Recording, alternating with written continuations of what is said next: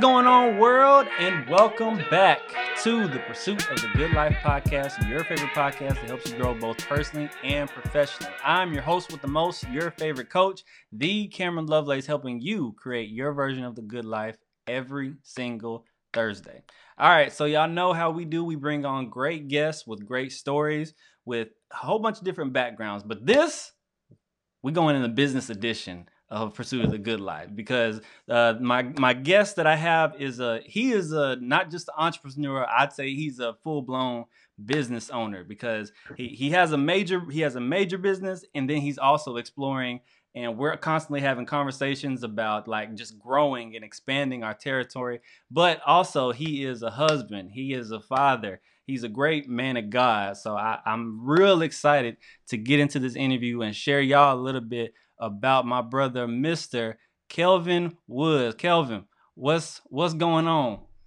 What's going on, man? I appreciate you having me on. I appreciate you for coming on. So, all right, so tell tell the people who who who are not maybe from Memphis and not from uh, Chattanooga who don't know a little bit about you. Tell the people a little bit about yourself. Okay, good deal. Well, I just kind of give the uh, what is the bird's eye view perspective. And if you want to dive in deep on anything I say, just let me know. So originally from Memphis, man. Family is from Orange Mound. Um, kind of grew up in Orange Mound and uh, North Memphis. My mom moved us out to North Memphis when we were uh, I was in the eighth grade. So I kind of grew up in both neighborhoods. But uh, Orange Mound has a huge passion for it. That's where my my family was born and raised. Grandparents still stay there. But uh, went to high school over at Overton. Uh, graduated 2005. Not sure how much you know about you know Overton and their program, but they have a program called CAPA, uh, which stands for Creative Arts, Creative and Performance Arts. Mm-hmm. And um, so because I went in the district, I had to audition to get into Overton. So I auditioned for art. Uh, I was originally supposed to go to actually Northside, uh, or I could have used my grandparents' address and went to Melrose. Mm. Uh, I did go to Melrose my sophomore year, but that's another story. But anyway, so got into Overton, man, for art. Uh, love drawing, love painting, uh, things like that. But didn't necessarily know what I wanted to do for a career. Um, so started approaching my senior year and I, I kind of wanted to move in towards an architectural type role, but I wasn't that great at math. So I decided to go towards graphic design. Mm. Uh, I really wanted to do painting and drawing, but a lot of people said, you know, it's not a lot of money in that. Uh, most artists yeah. make money when they pass away. And of course, you know, we grew up watching, you know, Lifestyle of the Rich and Famous, MTV Cribs, Pimp My Ride. Mm-hmm. So I wanted to choose a that was going to produce lifestyle as well. Um, so I went towards the graphic design route, man. Uh, went over to school at UTC, University of Tennessee at Chattanooga, uh, and studied graphic design. Uh, but while going to school for graphic design, I started several different, you know, ventures. A buddy, man, a good buddy of mine, uh, started a magazine company. He was going to school over at Knoxville. Uh, so he would drive down on the weekends, and if you walked into my dorm room my freshman year, it would literally look like a Kinko's uh, or a FedEx office. You know, they went through the rebranding, but it would look like a print shop. And uh, we would work on that magazine, man, for weekend, a uh, couple weekends before we got ready to launch it, and the printer crapped out.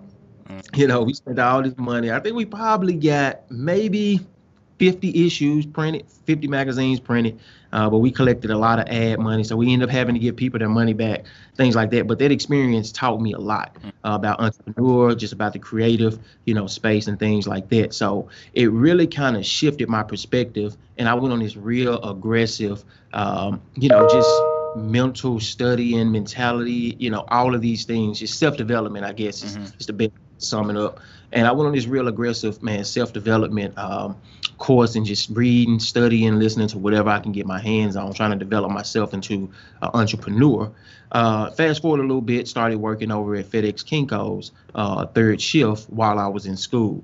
So I go to school and I head over there and I start printing, doing production at night, and just fell in love with print, man. And you know, I vowed that when I can afford to, you know, get my own equipment, didn't necessarily know it was going to be in the T-shirt industry, but when I can get my own equipment, I was going to start uh, a print company. So got married uh, out, right out of college, uh, 22.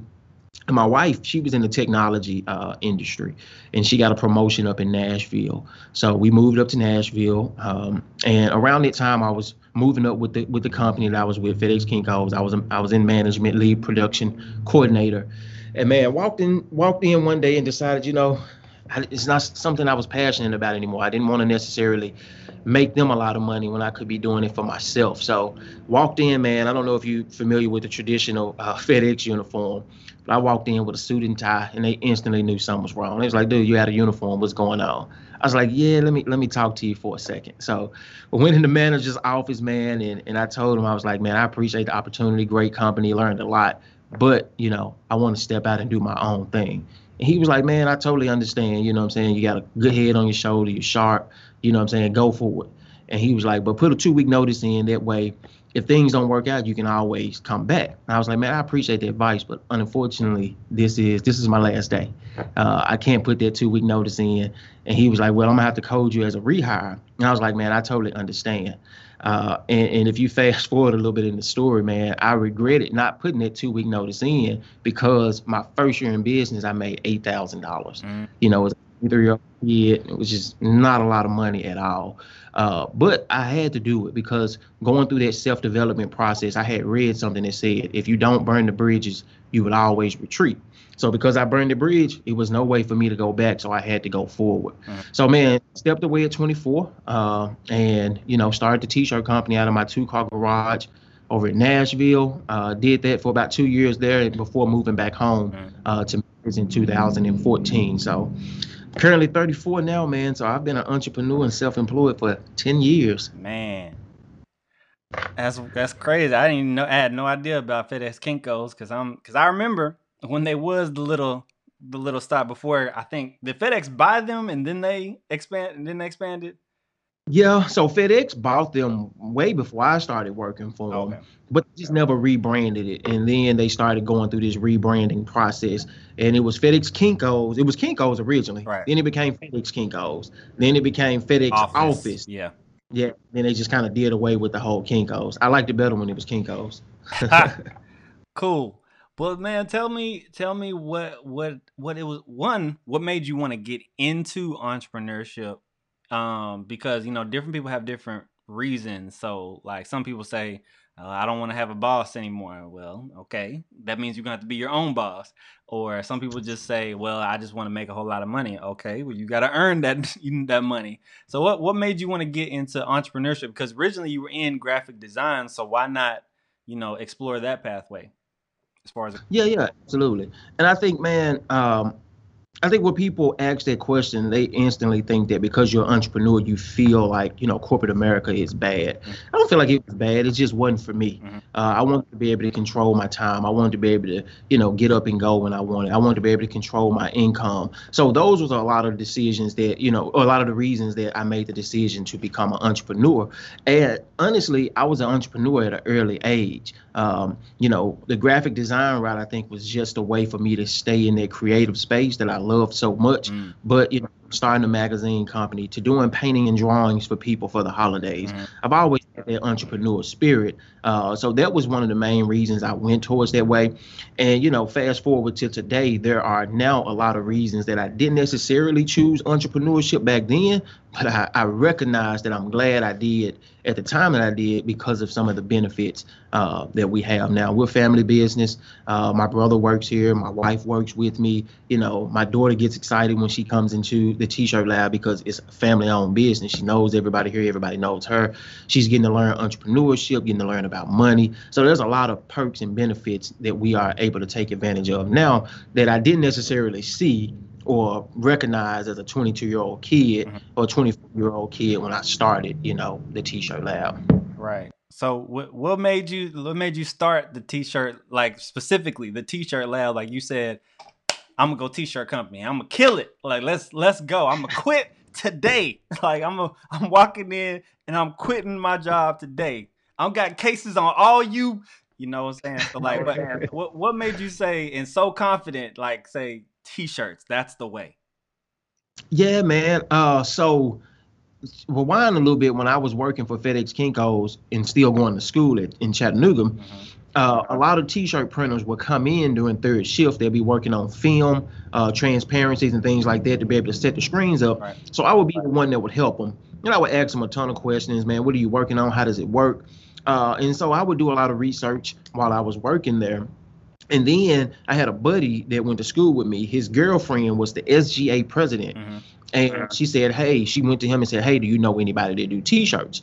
And he came to me and he was like, Yo, can you do the graphics for this t-shirt? You know what I'm saying? We can make some money. I was like, Yeah, I'll do the graphics, no problem. So we chopped up the graphics, sent it back to her, and she loved it. And she was like, How much does it cost to get the t-shirts printed? Mm-hmm. And I was like, um, all right, let me let me pull up a contact or whatnot. So somebody came in, guy by the name of James. I, I still keep in touch with him today. Mm-hmm. Uh, but he came in, he had his own little small t-shirt company in his garage in Chattanooga. Mm-hmm. And I told him, I was like, hey, we got an order. Uh, I think it was like 500 t-shirts or something like that. They was giving them away. Uh, we charged them crazy, crazy price, $10 per shirt. So it was like a $5,000 order. Mm-hmm. Uh, it was my first t-shirt order. And when we cut that check and I saw how much money we made off of those t-shirts, I was like, yeah, eventually this is the industry I want to get in. So that's kind of how that seed got planted. So wait, was this uh, was it senior year? Was this first year after graduation? When was this? so I didn't graduate, man. I, I quit uh, college my second semester junior year. Mm. I realized, man, going through that self development process and reading, I realized that I was racking up a lot of debt that I wasn't necessarily gonna use or benefit me because of my entrepreneur spirit. Mm-hmm. So I cut the bleed, man. I walked away from school with only nine thousand dollars with student loan debt. Okay. So compared to some people today, man, that's you know what I'm saying. That's that's that's great. That's, that's um, me. That's me. Yeah, yeah. So I walked away, man, uh, when I realized that the traditional job scene wasn't for me. So once about when did I decide to be an entrepreneur, I think I always knew that I was going to go th- towards the entrepreneur route, and everything that I did kind of lined up, you know what I'm saying, to push me in that direction. But yeah, um, that's how I got into the t-shirt uh, industry. And, and, after that, we still funneled a couple orders to him from campus, you know what I'm saying, for a few years. That was probably my sophomore year. Mm-hmm. And uh, when we moved up to Nashville, I was, I remember we were moving uh, to Nashville and we walked into the storage place and we was talking to the guy and he was, you know, just asking what do we do professionally. I told him I was a graphic designer and he was like, man, my baseball team needs a new design for t-shirts. So I'm like, cool, I do t-shirts. And, you know, took the order and outsourced it. And then when I was able to afford to get some equipment, you know, I started doing everything on my own. Right. Man, okay. So you just grew into it and so so the beginning was the was the early seed of the SGA order. For sure. And then you definitely was like, okay, I can do this. So how do we go from five thousand on that one order to eight thousand in your first year? Oh, Lord, that's that's a great question. Were you married at that uh, time? Were, were, you first year? Yeah, yeah, absolutely. Yeah, I was married when I stepped away and started the company. Mm-hmm. Um, man, I think it's just one of those things that you just gotta, you know, get out and grind. Uh, nothing comes easy. And although I had success, you know, early on when I didn't necessarily own a t-shirt company, it was a different story when my name was on, you know, I'm saying the business card. Uh, so and then having relationships in school, it was just one of those things that was easy. You know, they sent it to us, we knocked it out. It was my friend, girlfriend. We didn't have to bid on it or anything. It was just an easy order. But in the real world, uh, you got to get out. You got to shake hands. You got to pass out business cards. People don't know Kelvin Woods. They don't know the T-shirt lab. So I had to let them know who I was. Right. And there was a um, just a period of time there that I just had to continue to sow seeds, grow, grind, let people know who I was before people trusted me to be able to do their orders. So that's really why we didn't generate a lot of revenue up front. I was a one man show, man. I was getting up early, answering emails, going networking. Uh, I was going through 10,000 business cards a month you know, just trying to get my name out there. If it was a breakfast networking spot, I was there, shaking hands, nervous as crap, you know what I'm saying? The youngest person in the room, didn't know much about business, didn't know much about elevator pitch, but I, I was there, you know. And today is nothing. I can walk into a room and, you know, introduce myself and do all these things. But it started, you know, when I was 24, extremely nervous, didn't know what I was doing. But, you know, just going through that process, man, over and over and over again you know, people eventually started, you know, trusting me, knowing who I was, and that's kind of how the ball started rolling. Right. So, so talk to the talk talk to the people who are maybe in that place that you were, that they making that first uh that first five figure year, and they they looking mm-hmm. to, to transition to six figures or looking to take their business to that next to that next level. What was like that that process like for you? That hard turn, like when things started to actually like consistently come in and consistently like you're consistently getting orders, you're consistently getting referrals, like business is, is coming and you're growing. Like what what was that that turning point for you?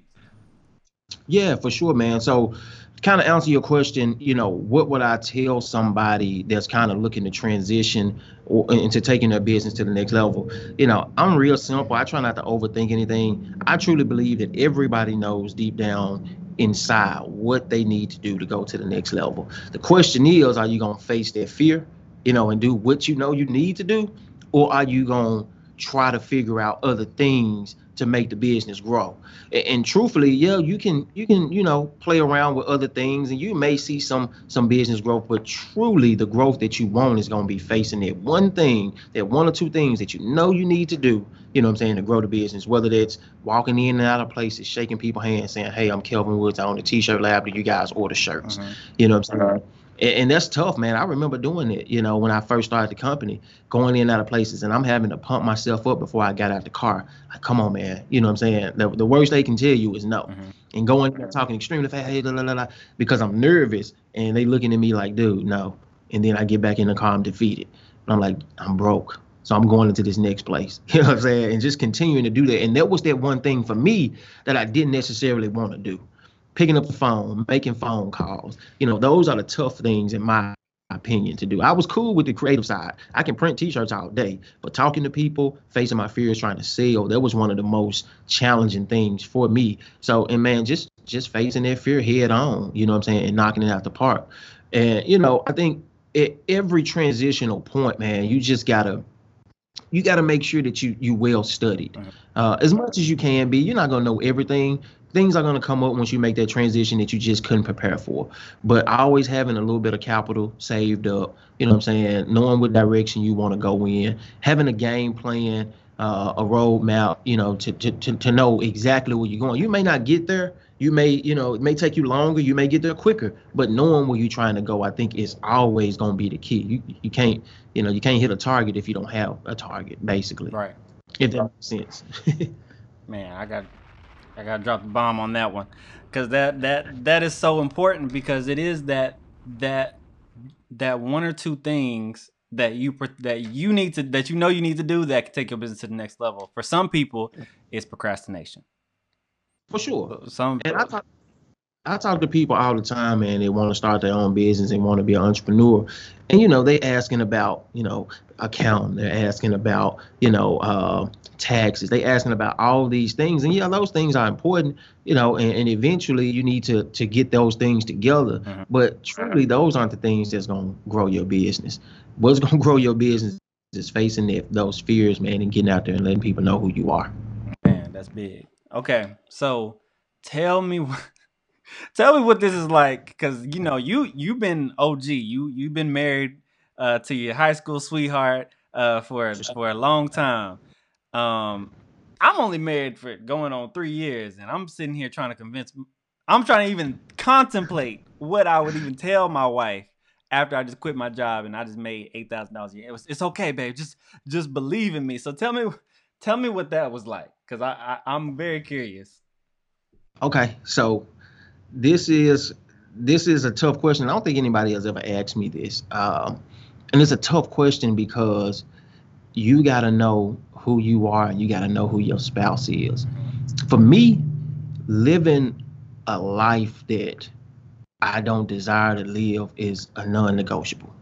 So going to my wife and saying, "Hey, I'm, I'm thinking about I, I want to start a business. I want to do this. I it, that's not me. Mm-hmm. You know, my thing is, yo, this is what I'm doing. This is this is what's gonna benefit us the most you know, and it's not running it by her, you know. And, and like I said, you just got to know yourself. You got to know your wife. But I can have that much confidence because I knew that what I was willing to do when things got hard. When there was zero dollars in the account, Kelvin Woods knew that he was gonna get out and go, you know, I'm saying, sell, or I was gonna knock on somebody's door. I was gonna figure it out. So uh, the only reason I would ask is to get permission to fail you know, is it okay if I do this? Because in the back of my mind, there's a chance that I may fail. I'm not asking because I know it's failure in the option.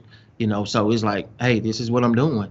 Um, but you got to, like I said, you got to know yourself and you got to know your spouse. Uh, it worked for me. My wife is extremely supportive. You know, she knew I was an entrepreneur before we got married. She knew who I was. She knew she saw me go through this intense self development process. Mm-hmm. So all of that played into my way of approaching her with what I was trying to do. So when I said, "Yo, this uh, this is it," and actually, man, before I officially walked away, I had already started, you know, planting seeds, networking, doing things. I quit when it became too much for me to do both.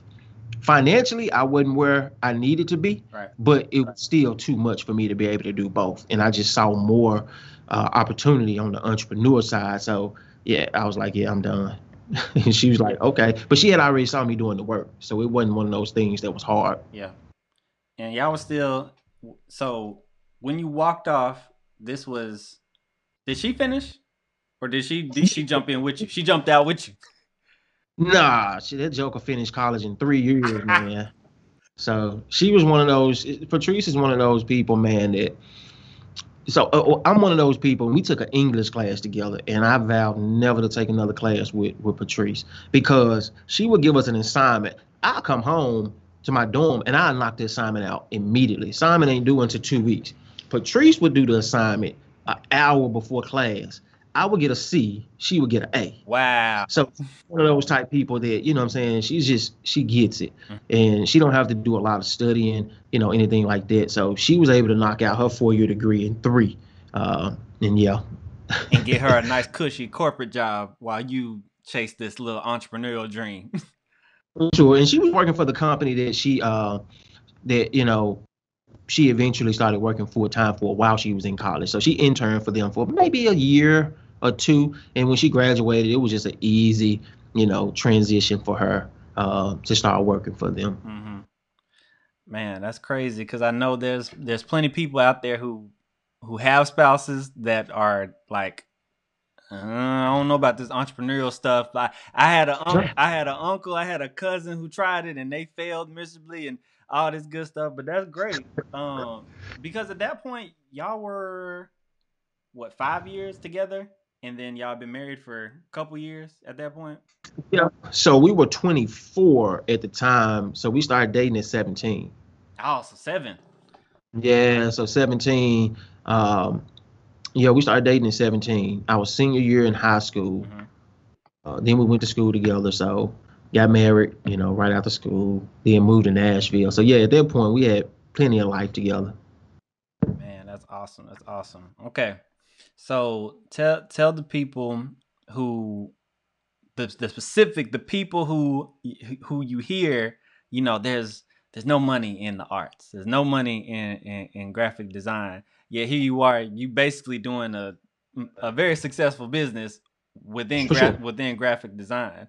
What what would you say to those people who are who are artistically driven, but they just don't know how to find like their path?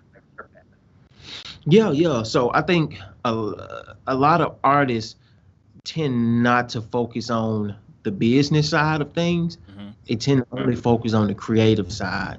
Uh, and I got a ton of friends that's artists, and, and and in a lot of cases, honestly, I'm not accepted in a lot of art circles because I do make a living, you know, from my creative ability. It's almost one of those things to be fully accepted as an artist. You got to be out here starving, and, and, you know, I just don't buy into that. Uh, but oh.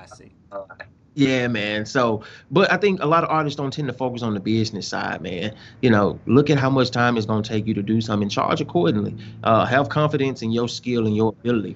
And, and man, it's 2021. You know, you got so many opportunities everything that you see now is some form of art, you know, from fashion on Instagram, from, you know, your haircut, you know, that's a form of art. Uh, art is in everything that you do, t-shirts that you wear, the way you decorate your home. So as an artist, there is several ways to, you know, make a living uh, from doing art. And then, you know, this is a space that I'm not even super familiar with. But if you start looking into like the blockchains and the NFTs, and you start hearing about this digital art right, and cryptocurrency, right and being able to make percentage off of every time their artwork sells, you know what I'm saying? It's changing the game. It's changing the game for artists. So if you're a starving artist out here today, it's because you don't want to make money. mm.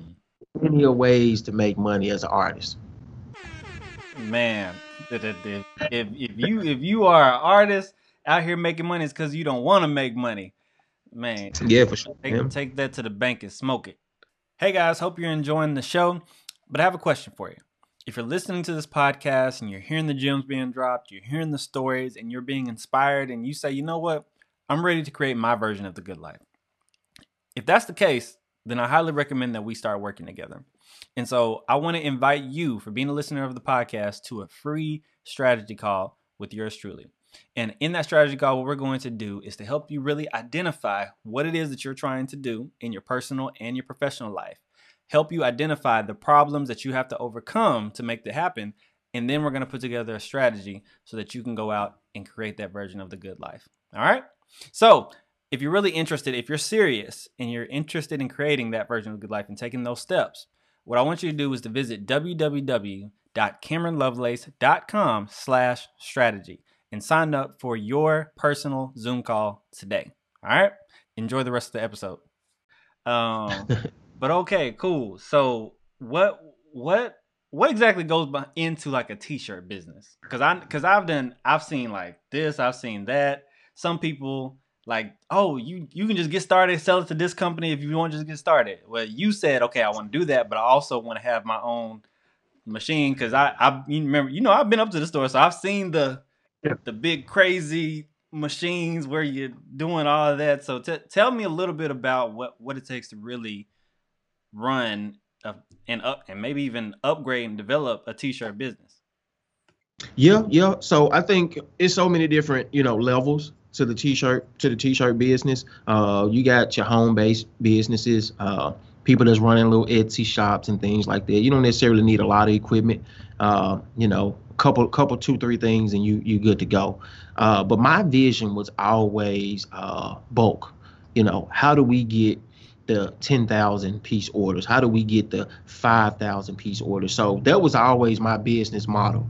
Uh, now we started off as a home-based business because there's I started in a two-car garage, right. and my minimums was extremely low. Um, at that time, you can order one T-shirt from me, uh, and I'll do it, no problem. Uh, and as we kind of progressed throughout the years, when we moved out of the garage, we finally got our first store. Uh, we upped our minimums to 12 because we had more overhead, we had employees, we had you know electricity and things like that that we had to factor into the price.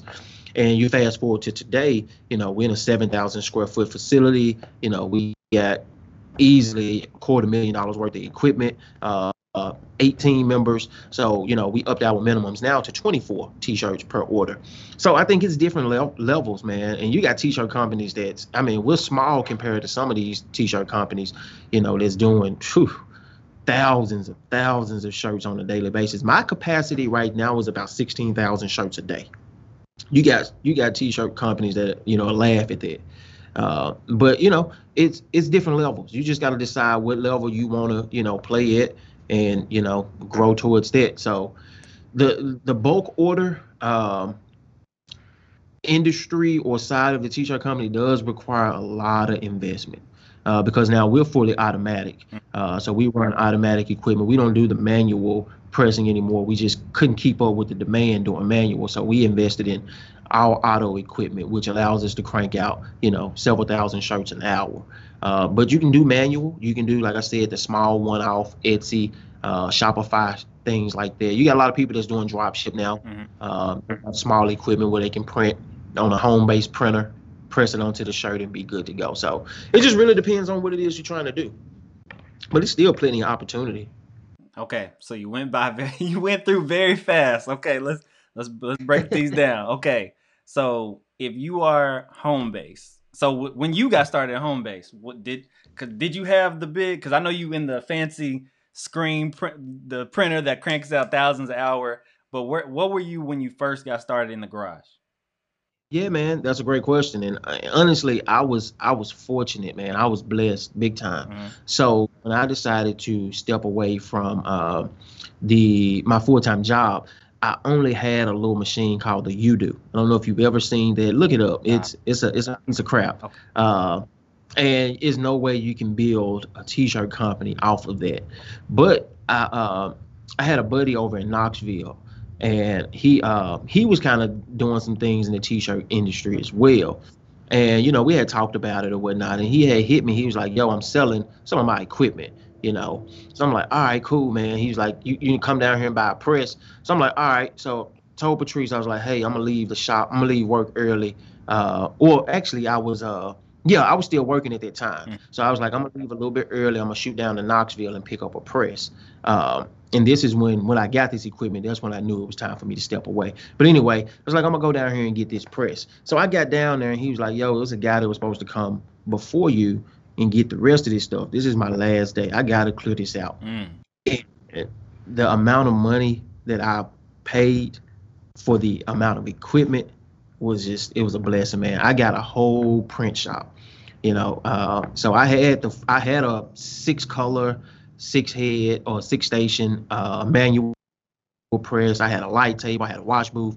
I had probably several hundred dollars worth of inks. I had blank T-shirts, catalogs. So I literally opened up a full print shop in my garage when I did step away from the job. So I was blessed, uh, big time. Uh, in that regards because I was just going down there to get that press. Right. And when I got down and he was like, "Yo, somebody was supposed to pick up before you. They didn't come. I got to get all this stuff out." He didn't charge me any additional, so I, I took everything. you just at the right place at the right time. Right place, right time, man. God moving His hand, dude. It's, and, and it's always like that. It's once you make a decision, it seems like everything you know in my in my life i feel like every time i make a decision to do something you know things start lining up to support that decision. But the biggest step is you got to make the decision, you know what I'm saying, and commit to that decision. Mm-hmm. And I don't know if you've ever read The Secret or watched it on, you know, YouTube where it talks about keeping the things that you want in front of you. You manifest those things. You know what I'm saying? What you say comes to you and things like that, man. I, I believe in all of that. I believe that once you make the decision, the universe then starts to move things in place, you know what I'm saying, to support that decision that you make. But you can't trick the universe you can make a fake decision and i feel like the universe knows that like yeah he ain't necessarily serious. But once you serious things always tend to line up you know what i'm saying to support the decision that you made. Man that's big. Somebody needs to just decide that they're gonna do it. They, they need to decide that they're gonna put a hundred you know we we follow et 120 not not not 70 not 80 not 99 yeah. but 120 100% effort that's awesome. Okay.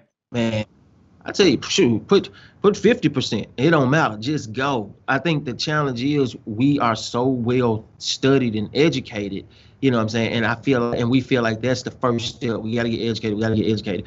But we never, you know, apply that knowledge that we learn. Mm-hmm. I don't care if you apply 10% of it, just get started. And eventually, you know, yeah, you want to work your way up to that 100%, that 120%. But some it's for some people that's just too much for them to grasp. Like, man, I can't go 120 percent. That's fine. Just go five, go 10, go 15, do something. You know what I'm saying? Apply that knowledge that you've learned, and you'll surprise yourself. Right, man, that's big. Okay, so what made you transition? Because you said you you was in Nashville and then you moved back home. So what what what made that decision like to to move? Because I imagine that's a you moving whole clientele. Like if you have any return customers there, it's like I, I'm moving west. I got to go back home. What, what what prompted that decision? Was that God or what, what was that? Yeah, so it was uh our daughter. So uh our second year, my second ah. year running the company. Mm-hmm. yeah, my second year running the company, we got pregnant. So um we had the little one, and naturally because I was working from home, quote unquote, Patrice didn't necessarily see all the work that I was doing. It was, oh, the baby can stay with you. Right. You know. No. So for, exactly. So for about eight months there, she Patrice had, you know, off of maternity leave back at work. Mm-hmm. So for about eight months there, she was with me every single day. Everything that I was doing. If I was going to drop off t-shirts, I had a box in one hand, had the uh, the little car seat in the other right. hand, and I, I it just became too much. I was like, look, I can't do this. We got to move back home, get some support, get some help. You know, we both from Memphis, so we moved. That's why we moved back, uh, just to get a little bit more help and free me up to really grow the business. Because at that point, the first year I, I told you we only made eight thousand dollars. Mm-hmm. But that second year, man, uh, after increasing my, my my hustle and my grind, passing out ten thousand business. Yep yeah, facing that fear, man, knocking on doors. You know, I had made sixty grand. Mm. You know, the end of the year. So at that point, I knew I had something. Right. And if I if I was gonna grow it, I couldn't grow it and you know what I'm saying have my daughter with me every single day. It wasn't gonna be healthy for her first of all, and it just I, it was no way that I was gonna be able to grow, you know, the company doing that. So we made the decision to move back home at that point. Man, what was what was day, what was daycare back then? Because I I've heard astronomical daycare prices now. What so I'm curious, what was daycare prices then? Cause she what? She's She'll be eight, man, and uh, yeah, she'll be eight April the 11th in a couple days actually. wow. Okay. Yeah.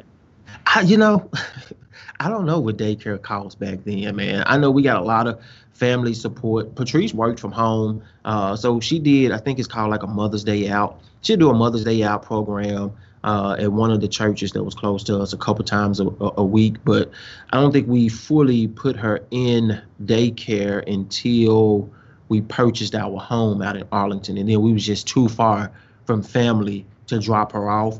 So I, I don't know. I don't know. I don't remember what it cost. Man, it sounds like y'all y'all's parents was like, yes, bring me the baby. Bring uh, we want her. We want her all day, every day.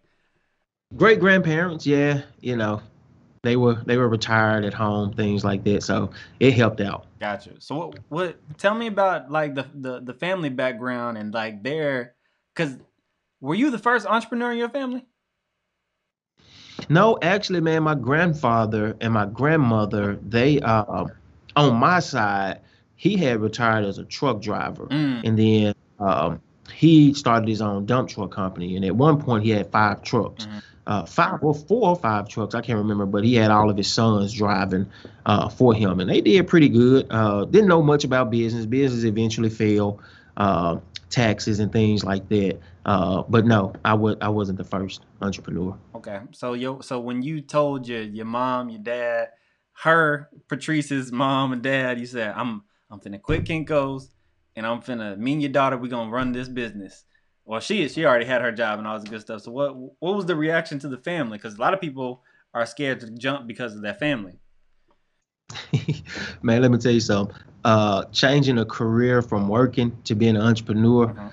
that was that was the easy decision. It was I'm quitting college. That was the Uh, tough. That was the uh, tough conversation. It's like this ain't for me. Mhm. And you know, it was all everybody was very they were supportive, man. It was, you know, yeah, take some time off. If you feel like it ain't for you right now, take some time off. And, you know, if things don't work out, as always, if things don't work out, you can always go back. Never had any intentions of going back.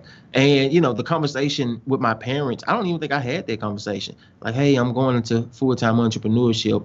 It was came home for Thanksgiving. How's everything going? Everything good. You know, I started a t-shirt company. It was probably something like that. Mm. I, I don't necessarily get permission from a lot of people, man, to, you know, for someone passionate about, you got one life to live, man. I, you know, I say this respectfully, but I, I personally don't care what people think. You know what I'm saying? I got to do this for me and mine. And, you know what I'm saying? If I fail, that's how life is, man. You, you're going to fail. I still, we fail today. You know, we mess up orders. We, we fail at a lot of stuff, you know, but I ain't finna get permission. I ain't finna get permission to fail. We gonna do this and we gonna figure it out and we gonna keep on moving. That's just my that's just my personality. I don't need that's that might be the name of the podcast episode. I don't need permission to fail. Yeah, I don't need permission. You're gonna do that anyway. Right. Man, I I mean I mean but a lot of people like struggle. I mean you don't, but I mean a lot of people struggle with that and I think a lot of people need to hear that that I I don't need your permission. Like I yeah. like it would be great if I had your your support, but ultimately I don't need your permission to do what I know is right. Yeah, and there's pros and cons to that, man, because you know, people will uh will cut you off too, you know. All right, so you, you think you know everything, you want to do it yourself, you know what I'm saying? You go do it. Now, fortunately, that wasn't my situation, but you got to be prepared for things like that. You know what I'm saying? Uh, I didn't necessarily, I wasn't concerned with it, but you know, just understand that once you say stuff like that, like, man, I don't need your permission, understand that you do isolate yourself and then you can lose support of people. But you got to be strong enough to say, all right, I'm okay with it. And if you're not strong enough for saying that, then your approach can't be my approach. You know, I knew what I was willing to do. At the end of the day, I knew what I was willing to do. Man, facts. Okay. So tell me when you started becoming uh uh so not necessarily a so well now let me ask that the solopreneur to building that team. Like you said okay i need some help. Like I, I i got i'm getting more orders than i can physically like screen print and order. Like what was it like building that team and, and scaling? Because a lot of people don't transition from solopreneur to that business owner where they have employees. So what, what was that transition? Yeah. i'm curious so man, I read a book called The E Myth okay. by Michael Gerber. Great book. Uh, oh, but it talks. Right. Let me let me write that down. Michael. I think it's Michael Gerber, uh, but it's the E Myth, and it stands for the Entrepreneur Myth. And um, in this book, he talks about how to systemize your business, how to document everything so that one day you can transition out of their position and then put somebody else in their position. So when I started to teach T-shirt lab, my goal was franchise. How can I build a brand that I can franchise? And I successfully franchised two locations, uh, you know, of the T-shirt lab at one point. But you know, that was always kind of my mindset. So when things, when a, when a task got to the point to where, and, and let me say this, it, I was never just a solo entrepreneur. Patrice, even while she was working her corporate job, I'm like, hey, you know, I just ran into this client. Um, they need a quote on 100 T-shirts. I, am not in a position to do that right now. Can you log in and shoot them a quote? So she was always there. Bobby, my brother, who's now you know my partner and who runs production. Mm-hmm. I'm in Nashville. Yo, I got 10,000 t-shirts. I have no idea how I'm gonna get this done in a week. All right, cool. I'm coming down this weekend. We'll knock it out together. You sleep for a couple hours. I knock it out. I sleep, we knock it out. So I was never solo, to be honest with you. You know what I'm saying? I, and I got to give them mad credit, man, because I think people see the T-shirt lab and yeah, I'm the face of it, but this this didn't come together just because of me. You know, Bobby and Patrice put crazy hours in, you know what I'm saying, and extremely dedicated to the company and the brand, and that's why we were able to grow. But man, that was always my focus, you know, to to try to franchise it out. And because I documented and systemized every single, and that's my mind too, man. I love systemizing stuff. You know, uh, I'm just not that good. If it's not a system, I probably end up failing. So I, I recognized that early on. So uh, I brought on Bobby, which was great because he was, you know, my brother, and I was like, look, we ain't making no money. You know, I'm saying keep your keep your job. Uh, I'm gonna do this thing full time, and you just kind of help out as you can. And then when it got to a point to where you know he couldn't juggle both of them, you know, we had to have a conversation like, yo, it, it can grow, you know what I'm saying? But I can't ask you to step away from your full time career to pursue something that I felt like was my dream. Right. But he was like, nah, right. man, I see the vision. I see where we going.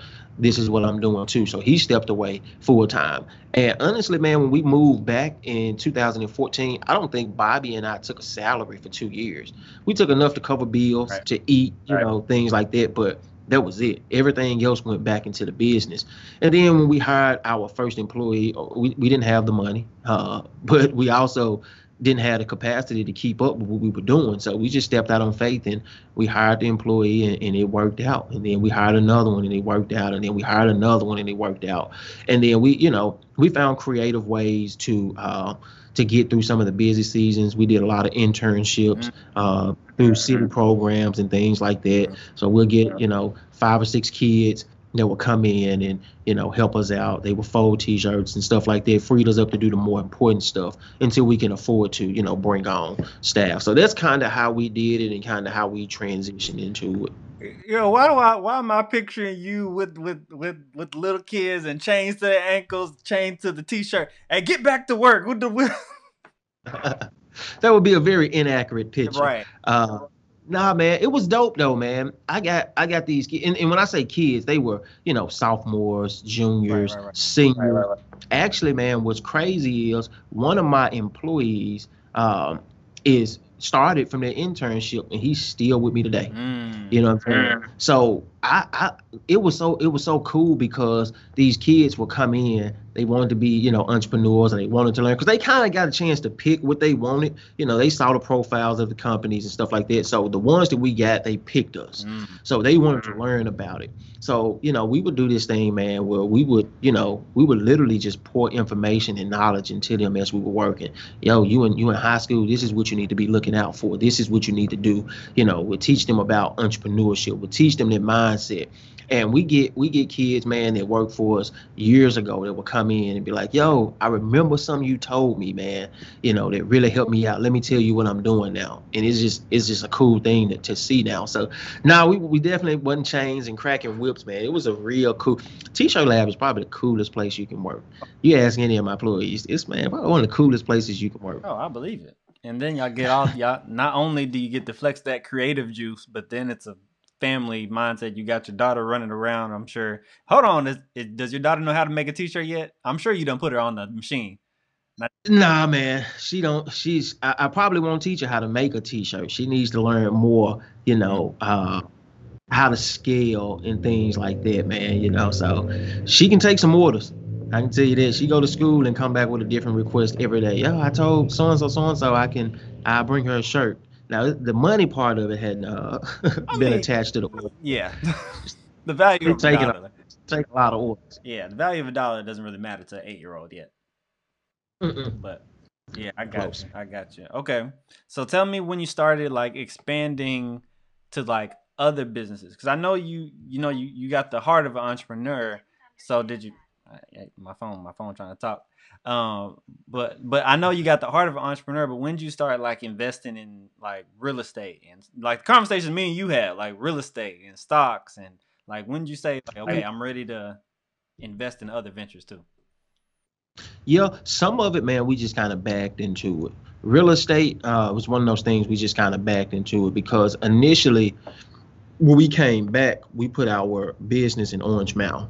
Uh, now, you know, we strategically chose Orange Mound for several different reasons. Uh, one of the biggest reasons was the property that we occupied was a family, you know, owned property, so we can get in with basically no overhead. We just had to put, you know, money into renovating the property because it was in bad shape.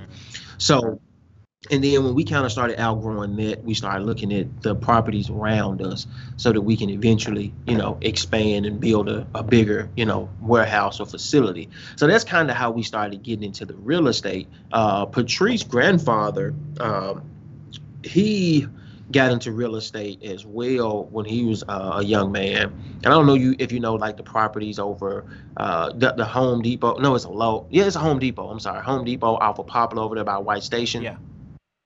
So uh, from what my wife tells me, he was in real estate kind of in that area okay. before Home Depot came in and purchased all of those properties. And then he took his uh, buyouts from them and then came and invested in Orange Mound and had 30, 40 properties at one point in time. Mm-hmm. So a lot of real estate then that we would get would be some of the properties that no longer uh, having tenants in that was maybe in bad, you know, shape. So we would come in, we would catch up on the taxes, we'll put a little bit of money into it, and we would rent it out. So that's kind of how we got into the real estate side of things. Uh, my wife, she she's a real estate agent, right. uh, so she's all licensed, and she kind of, like I said, back into that from a standpoint of she only got it so that she can be able to handle our, you know, personal home purchase. And you know, she picked up clients along the way. It was never one of those things where she's set out to be, you know, a real estate agent. But the art part, man. So you know, I host an event uh, annually called Black Artist. Right. Um, it's an art event, uh, and that was one of those things that really I just kind of put on the shelf uh, for a long as I was focused on, you know, being an entrepreneur and growing business. And then when we got to a point a couple years ago, was this 2021? I want to say 2018 was the first show. Yeah, think, 2018 was the so, first. Yeah. 18 or 19, one of 18, I think. Mm-hmm. So I had, um, man, it was a lot of stuff that was happening that was just kind of inspiring me at the point. At, at, that point, we had went down to New York um, for just a, a, quick little vacation, and we just kind of happened to be, uh, you know, in some galleries and just kind of looking around. It's like, man, this is cool. I like this.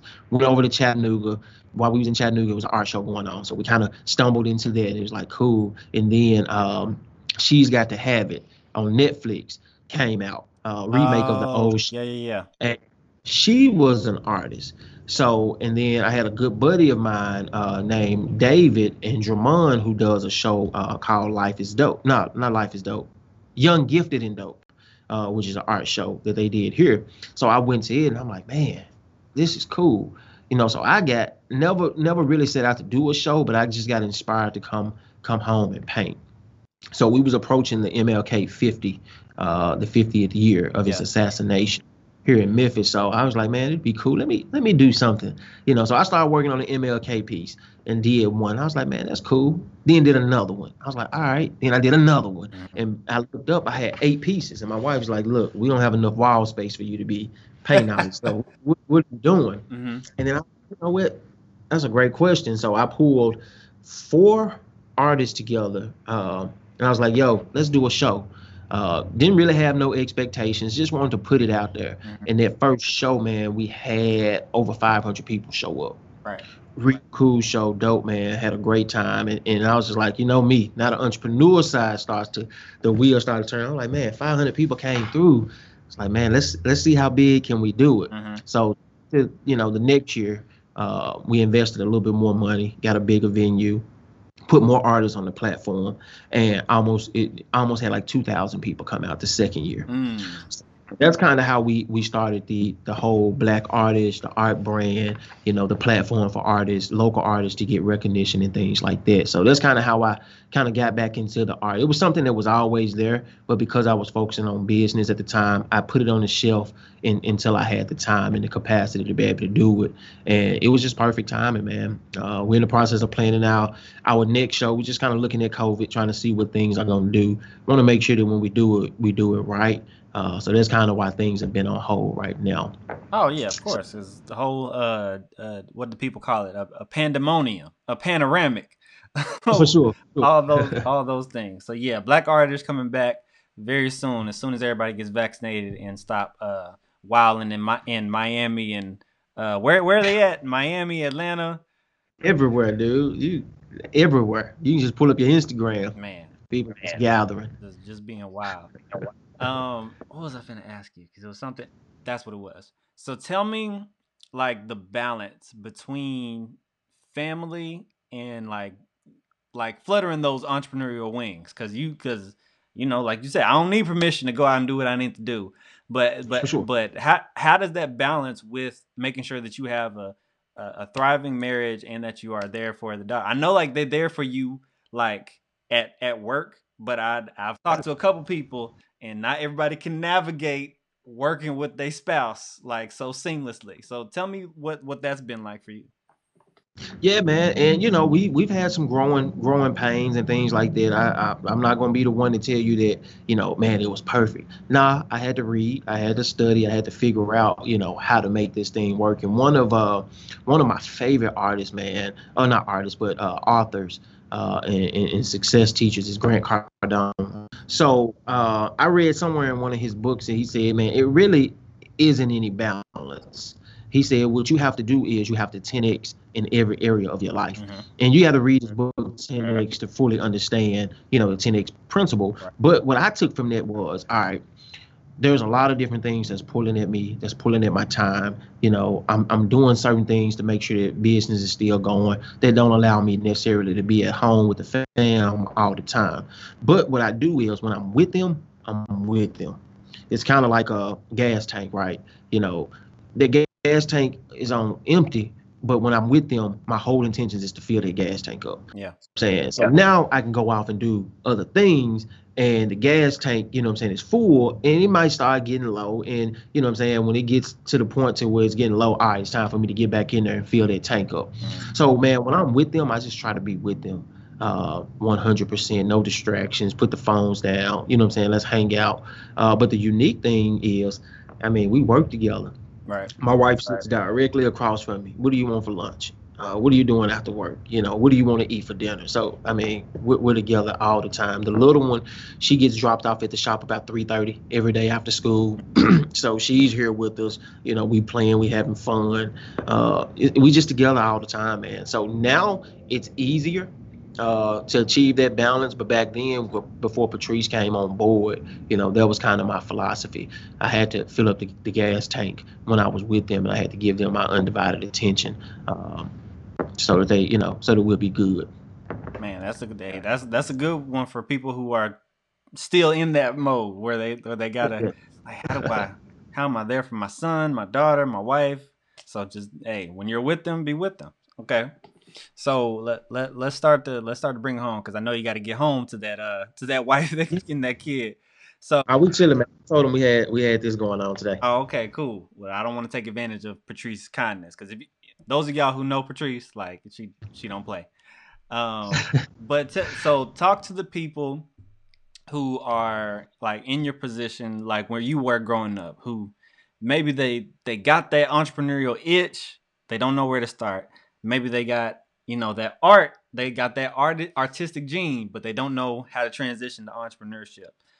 Maybe they're in the middle of they they English class, you know, getting those C's on their paper. Like, man, I just don't see myself doing this college thing. Like, talk talk talk to those people. What what would you what would you tell them? Man, I think if you're in a place where you're you're trying to make a, a, a decision and you kind of straddling the fence, you know, do I want to do this? Do I want to do this? I think exposure, man, is the biggest thing. Um, and exposure comes in many different forms. Mentorship, you know, somebody that has been down the road, has done, you know, that's already did it, that, you know, that's living a lifestyle or has the business, you know, find that person. Offer them, hey, look, can I buy you a cup of coffee once a week on me? You know, uh, and sit down and ask you three questions. I won't ask you no more than three questions. I won't take up no more than 30 minutes of your time, you know, and then they can start exposing you to things that they've seen along the industry and that way you can make a better educated decision. Also you know just get up and go. If it's you know if you want to be an artist go to the art galleries talk to some of the artists figure out what it is that they're trying to do. If you want to be a business owner you know walk into these shops you know figure out hey i want to start a t-shirt company. What does it take? You know and don't be afraid of you know the the results of what you get. Some people might say you know what? Nah bro i'm not teaching you anything. But then honestly you'll get a lot of people that say like myself, I don't mind sharing information from you because I think it's one of those things that the people that's not secure in what they do and understand the principle that what God has for you is for you and can't nobody take away from you. Those are the selfish people, right? So they're not going to give you anything. They're not going to tell you any information. That's cool. You don't want to learn anything from them anyway you know. So keep finding the people that that's willing to give you, you know, information. But exposure, man, exposure, exposure, exposure. You know, you do better because you know better, you know. And I think that's the, that's the challenge that we have with inner city, you know, kids and you know things like that. They just not exposed to anything outside of the hood. But as soon as them kids realize that, oh my God, you can drive a car like this, you can live in a house like this, you know what I'm saying? You can have your own pool, you can do these things, you can you can give back, you can sow into your church, you can do when you when they understand these things, now you have something to aspire towards. You have something to, you know what I'm saying, keep you going every day. But it's exposure, man. You gotta get exposure. You gotta get exposed because it becomes a point and that's why I tell my close friends, you can only talk to me for so long, you know what I'm saying, before you're faced with that decision. You know what I'm saying? Because it, it, it, it, you can't you can't run from it. You can't hide it. Like if you're talking to me about entrepreneurship and you're talking to me about business and we talking about that on a consistent basis, it's only so long before you're gonna stay at a corporate job. Because my whole mentality, you just can't. You, there's no way you can keep up with it. You know what I'm saying? Working a job. So you gonna come to the realization soon enough. That's why I'm always cautious when I talk to people about business because I know what I'm willing to do when things get hard. But are you willing to do the same thing? If not, you, we can't talk like that. Right. Because it's the it's the matrix. It's the red or the or the blue pill, and you gonna have that decision eventually. You know what I'm saying? Continuing to hang around people that you know what I'm saying that's, that's entrepreneurs, that's successful entrepreneurs. And get some exposure is what the man is telling you. Like get get exposed to people who are out here out here doing it. If you want to be a full-time uh, artist get exposed to what a full-time artist does. Like yeah, do do the thing. Okay. So uh, t- what what is next for for kelvin woods uh the the entrepreneur? I don't want to limit you to like t-shirt lab. Like what's what's next? I know we've talked about stuff offline, but I don't know if you're ready to yeah, yeah, some sure. of that stuff yet. But what what what's next for for for Kelvin? Yeah, man. So COVID has completely shifted, you know what I'm saying, life in, in, the way we do things. I value, you know what I'm saying, chilling at the house now. I value, you know, doing things with fa- with the family on the weekends and things like that. So, man, I'm I'm more so approaching a, a minimalistic lifestyle, mm-hmm. you know, not too much chaos. You know, I'm a, I'm involved in a lot of uh, nonprofits and things like that, man. And some of them, you know, still need my time and attention, and some of them don't. So I'm starting to really just kind of scale back and really look at how can I use my time you know, uh, more effectively instead of spreading myself so thin and just giving my a little bit of myself to, you know, so, so many things. How can I give more of myself to one thing? So with the T-shirt lab, man, we it's a never ending process of systemizing the business, always seeking, you know I'm saying, the best systems um, and embracing technology, man. How can technology take, you know, the business to the next level and starting to invest in those, you know, softwares and, and things to make the job a whole lot easier for us to scale and be able to, you know, uh, accommodate more clients. Uh, so that's kind of what we're doing in T-shirt Lab. Black Artists, man, we're going to come back bigger and better than ever. Uh, I don't know what that looks like just yet. Right. Um, 2020 show was going to be Black Artist, Black Gold, uh, and it was going to be big, man. We had five galleries. We had a gallery coming out of Harlem. We had a gallery coming out of Atlanta, Dallas, Nashville, and then we had Memphis. So we was gonna have five different galleries represented in this show, man. So we might still implement some of those things, but we might have to change it up a little bit. We haven't had a brainstorming session just yet, but man, yeah, uh, in doing some stock investing now. Uh, I've been exposed to that. Uh, technology is social media is interesting. You know, back in the day, man, you people you didn't have this level of exposure. So it's almost like you can do a little bit of everything and be successful in it just with a little bit of information that you get from social media. So, man, I'm just kind of I'm just kind of chilling right now you know, just kind of evaluating, waiting on COVID, you know, to mm-hmm. see what what we're gonna do. Uh, we took advantage of man ton of deals. Uh, equipment was cheap, you know, this last year because mm. when nobody buying anything. So we really uh, equipped the shop uh, with, you know, some technology and some equipment to when things bounce back, man, we we'll be able to do our job a whole lot better. So that's kind of where we at right now. Man, it sounds like you're sitting back and just waiting to make that master move. Like when when when the when the time is right, we're gonna strike. So yeah, absolutely, absolutely, man. We we always opportunity, man, you got to be prepared when it comes, you know. So we're we're always prepared for the opportunity when it presents itself. Man, big fact. So, all right, tell tell the people. Well, I I know you don't mind like mentoring and helping out people. So tell the people where they can find you, where they can find T-shirt Lab, all that. Yeah, yeah, yeah. So uh, IG, Instagram, you can find me K Woods fifty four. Uh, you can find us the T-shirt Lab. It's uh, T-shirt Lab, T E E Shirt Lab. Uh, Facebook also, uh, Black Artish is Black Art I S H ish, Black Artish on uh, Instagram, also on Facebook. And um, you can, the website for the T shirt lab is the t-shirtlab.com. You can call us 901 207 3043. We're here Monday through Friday, 9 to 5. Uh, and for those of y'all who have not had the pleasure of working with Kelvin, he is he is great. I have worked with him before. He's great, very responsive too, and yeah, great, great, great designs. All right, so that's our show. Appreciate y'all for tuning in. Appreciate you, Kelvin, for coming on. Like you, added a whole lot of value. Definitely appreciate it. All right, for those of y'all watching on YouTube, watching on Facebook, go ahead and smash that like button. Hold on, hold on. Let me get my air horn. Let me get air horn. Smash, you, you know, like all, all the kids do. Uh, smash that like button, subscribe, uh, so you do not miss the weekly episodes that we give. Y'all know we bring on like great guests like this who gave a whole lot of value to help you create your version of the good life. If you're listening to this on iTunes, subscribe so you continuously get that audio. You know, we gotta we need more subscribers so we can get up in the rankings, so we can get up in the rankings.